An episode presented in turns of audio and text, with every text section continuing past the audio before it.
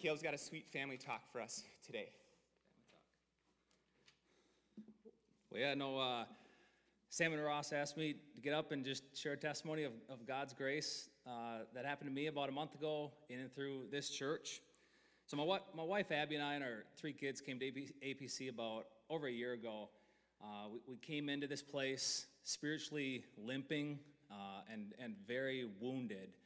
Um, just from past experiences, nothing with APC. And so, this, this past year has been the darkest uh, and lowest and most depressing spiritual season I've ever walked through uh, in the last 14 years of being saved. but we have experienced and been recipients of God's grace through many of you guys here. Despite my sin, my hardness of heart, um, God has met me. He's met me and Abby kindly through this church. And, and God has been faithful to remind me of, of John 10 that no one, not even my sin, my unbelief, or my rebellion, uh, can keep me from my, the, the, the tight grip of my Father's hand. Um, but it was about a month, though, month ago that, that God met me in a very tangible way. Uh, I, I'm a sheet metal worker by trade, so I do every day. I work with, with sharp metal, and I've gotten cut on occasion, uh, but it wasn't anything serious until this last May when I was working for about six weeks up in northern Minnesota, uh, and a coworker, we were rolling off 90 foot panels for this roof we were working on, and we are changing this big coil out, and a coworker dropped it on my hand, and it, it really it happened so fast that all of us, there's about four of us there, we just kind of stood there until the blood just started pouring out of my wrist, and it, after a few profane words were said by the guys I work with, they, we, we wrapped it up rushed to the hospital. Um, it was a deep cut that hit some tendons, and but the doctor stitched me up, and I was back at work, uh, just with a bandage on and, and whatnot. The cut wasn't nearly as bad though as the recovery from that day to even now. It has plagued me on a daily basis, um, given me extreme pain, prevented me from work, at work and at home. Uh, but I, about a month ago, I sat in the back, even just holding my wrist because of just this deep aching pain that just would not leave me. I mean, severe pain at, at times from a cut happened in, in May. You know, Sam or Ross said, I can't, I can't recall, that said, I think before the sermon and after, if anybody has a physical ailment here, pray for healing. Ask somebody to pray for healing.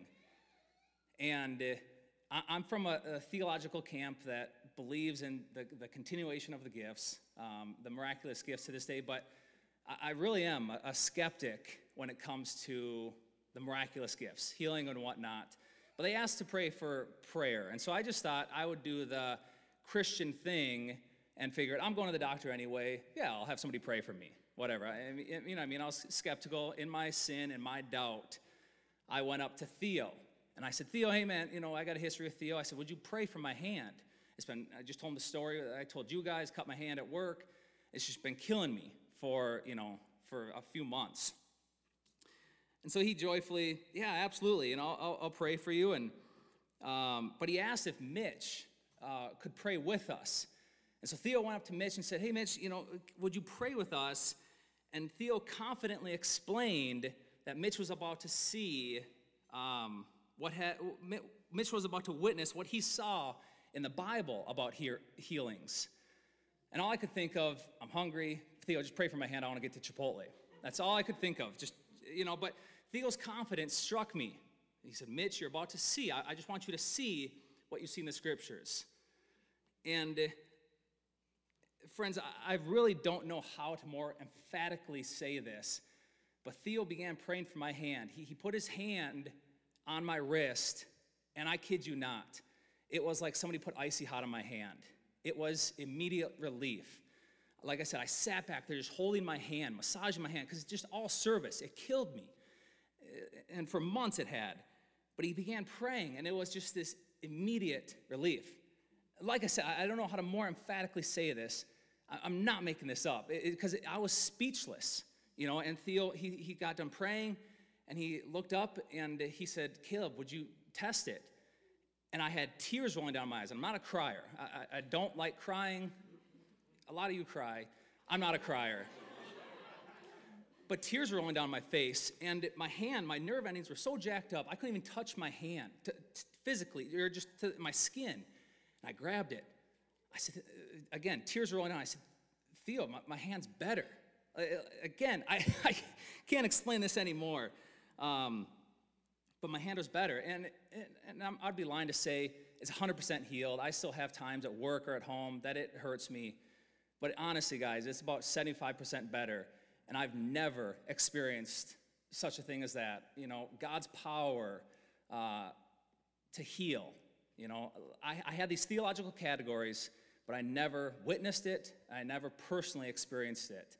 And it blew my mind. And, and what I, I'm so, was so encouraged by was yeah, my hand got significantly healed, but that God in this season used Theo, what I view as just a conduit of God's grace in this church, as a means of grace to, again, just kindly say, Caleb, I still have you tightly in my hand.